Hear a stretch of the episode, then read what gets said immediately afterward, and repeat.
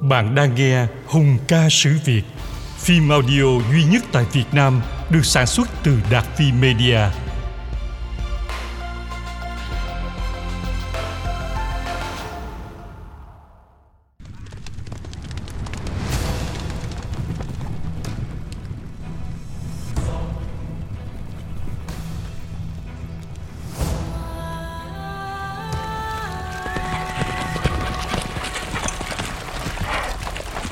Trần Khánh Dư, Danh tướng vì tình yêu mất tất cả.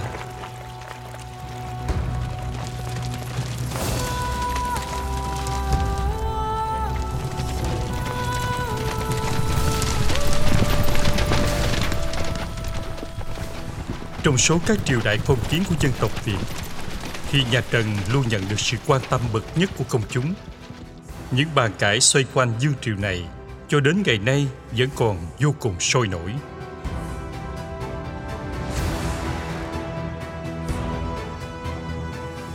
Suốt 175 năm trị kỳ 1225 đến 1400, nhà Trần không chỉ dẹp nội loạn, thống nhất Sơn Hà, mà còn bình ngoại xâm, giữ yên bờ cõi,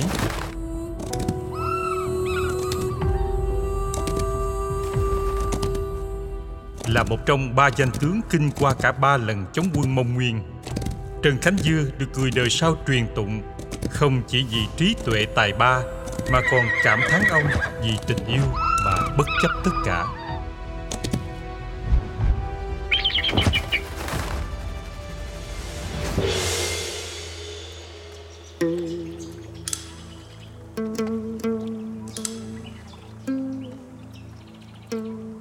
Tương truyền Trần Thủ Độ có người em trai cùng cha khác mẹ là Minh Huệ Dương Trần Phó Duyệt, sớm theo Trần Lý dẹp giặc lập công. Ông lập được nhiều chiến công hiển hách và cũng bỏ mạng trên chiến trường. Vua Trần Thái Tông cảm thấy thương nỗi mất mát ấy nên nhận nuôi con trai ông là Trần Khánh Dư khi ấy mới 3 tuổi. Cũng chính là nhân Huệ Dương sau này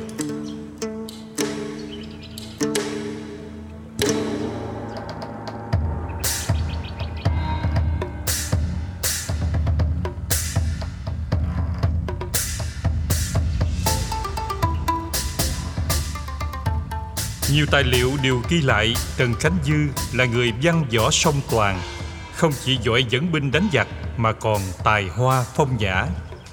Những buổi đi săn của ông với hình ảnh quay về ngồi trên mình ngựa trắng, chú chim mừng lông đỏ mỏ ngoập đậu trên vai đã làm siêu lòng biết bao cô gái.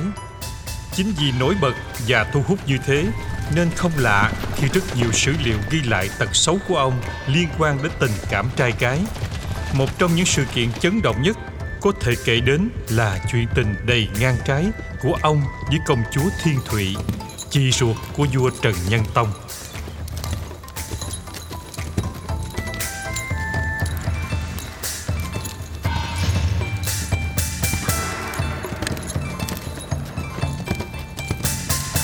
Quân Nguyên xâm lược Đại Việt lần đầu tiên năm 1257.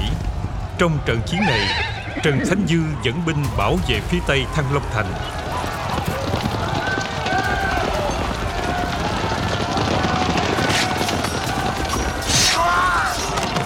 Đánh thắng quân Nguyên Mông liên tiếp 10 trận. Sau cuộc chiến, ông được phong phiêu kỵ đại tướng quân, trở thành con nuôi của vua Trần Thánh Tông với tước hiệu Nhân Huệ Dương. Đại Việt Sử Ký Toàn Thư ghi lại, lần trước quân Nguyên vào cướp Nhân Huệ Dương Trần Khánh Dư nhân sơ hở đánh nấp quân giặc. Thượng Hoàng khen ông có trí lược, nhận làm thiên tử Nghĩa Nam, con nuôi của vua.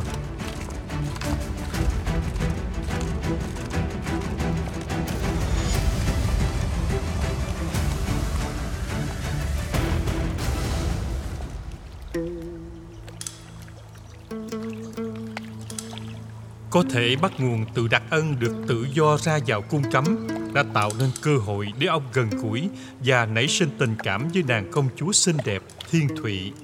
Tên Húy là Quỳnh Trân. Khi ấy vẫn là viên Minh Châu trong tay vua Trần Thánh Tông. Công chúa Thiên Thụy từ nhỏ đã được vua cha thương yêu dạy bảo hết lòng. nàng nhanh chóng bộc lộ thiên tư thông minh, thạo cầm kỳ thi họa, khác với truyền thống võ tướng oanh liệt của dòng tộc. Ở nàng toát lên đức hạnh từ bi và lòng nhân ái cao thượng.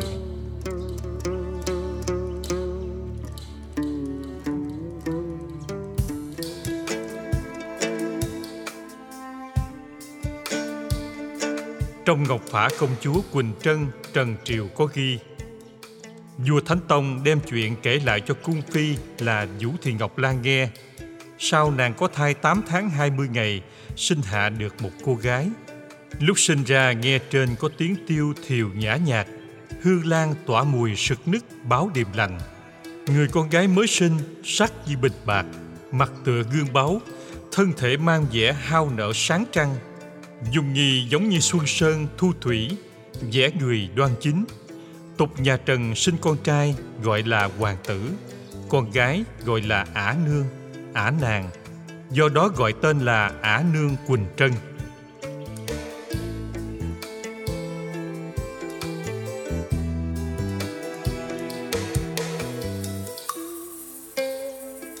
Khánh Dư và Thiên Thụy từ nhỏ đã có nhiều cơ hội gặp gỡ và cùng nhau trưởng thành.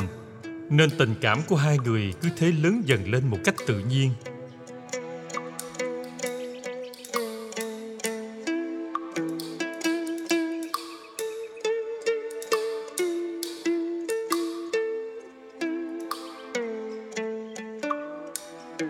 Tuy nhiên niềm vui ngắn chẳng tài gan, Công chúa Thiên Thụy tuân theo lệnh vua cha để làm vợ Hưng Vũ Dương Trần Quốc Nghiễn con trai Hưng Đạo Dương Trần Quốc Tuấn.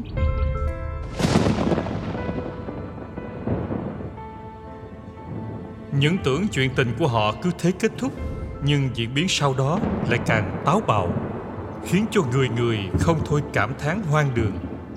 Trần Khánh Dư và Thiên Thụy công chúa vẫn tiếp tục gặp gỡ yêu đương bất chấp tất cả. Những lời bàn tán ra vào không ngớt, khiến cho người ngoài thấp thỏm lại dường như chẳng ảnh hưởng gì đến họ. Chỉ khi mọi việc lỡ làng, nhà chồng dân tấu lên vua yêu cầu một câu trả lời thỏa đáng thì mới ngăn cách được hai người. Lúc bấy giờ, Trần Thánh Tông nhận tấu chương mà tiến thoái lưỡng nan.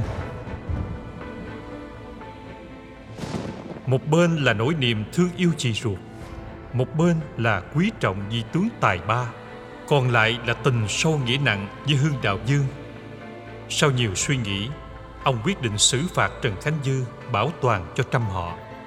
Vị danh tướng một thời bị tước hết quyền lực và tài sản. Chỉ có thể nhờ chút tình nghĩa của nhà vua giữ lại mạng sống, trở về là một kẻ bán than bần hàng.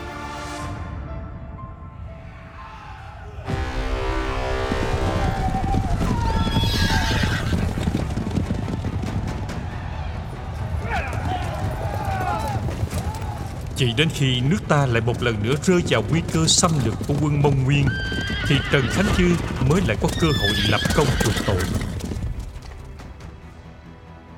Tháng 10 năm 1282 Khi nhà Trần tổ chức hội nghị bình thang, Vua Trần Nhân Tông gặp Khánh Dư. Khi đó Trần Thánh Tông là Thái Thượng Hoàng. Theo Đại Việt Sử Ký Toàn Thư, Lúc thuyền của vua đổ ở bến Bình Thang Thì bắt gặp một thuyền lớn chở than củi. Người lái thuyền đội nón lá, mặc áo ngắn. Vua đoán là Khánh Dư, sai người chèo thuyền đuổi theo. Ông được vua điều trở về triều đình giúp sức, lập được nhiều công lao.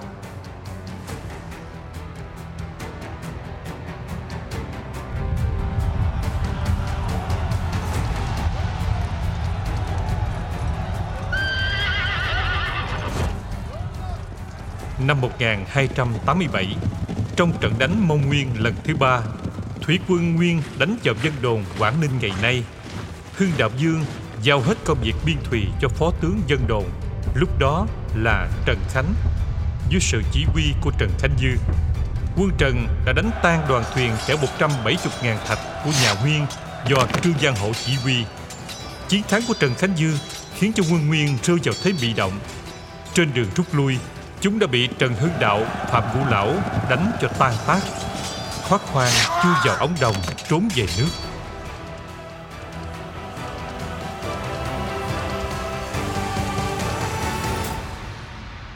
Chính nhờ chiến thắng này mà vị tướng tài ba trở về đúng vị trí của mình.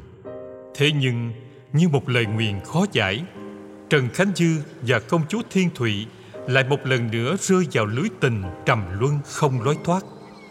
Lần này Trần Nhân Tông buộc lòng phải lệnh cho Thiên Thụy xuất gia về một vùng quê hẻo lánh để ngăn cách hai người.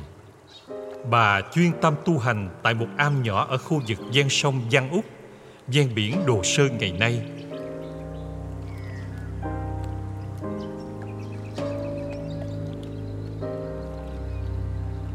Năm 1285, công chúa Thiên Thụy được chọn để dâng cho thoát hoang cầu hòa, mục đích để quản binh. Thế nhưng công chúa cương quyết từ chối. Vua không còn cách nào khác đành để chị trở về chốn tu hành. Từ đó Thiên Thụy một lòng quy Phật, không còn nghĩ đến ái tình nam nữ.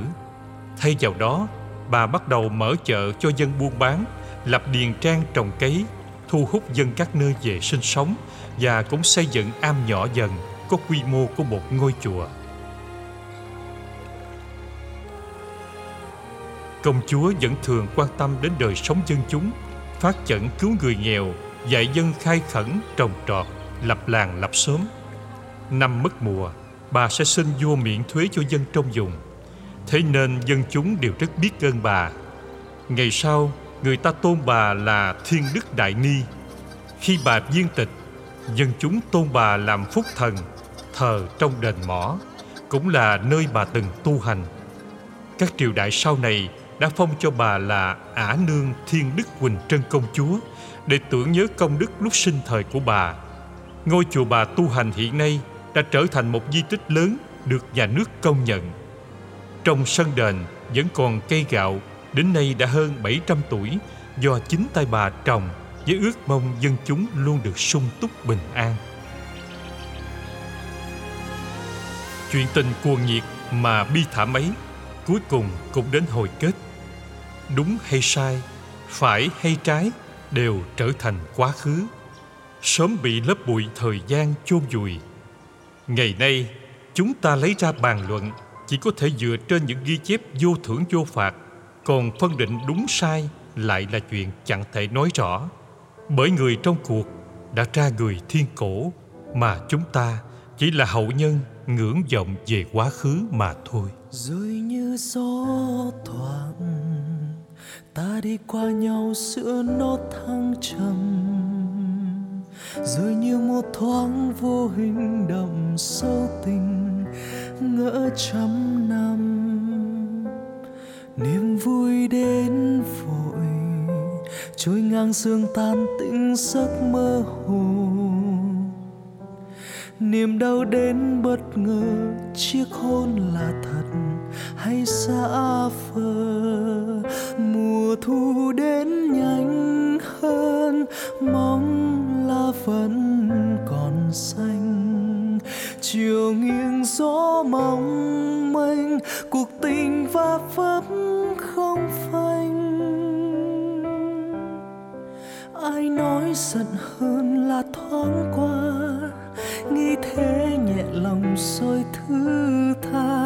để ta trách xuyên hờ, ngẩn ngơ, lòng tan vỡ. Áo anh phai màu, nỗi nhớ trắng tơ vương, má em phai hồng, ký ức khoác đau thương. Cho đến tận cùng đi qua nhau, nào hứa tương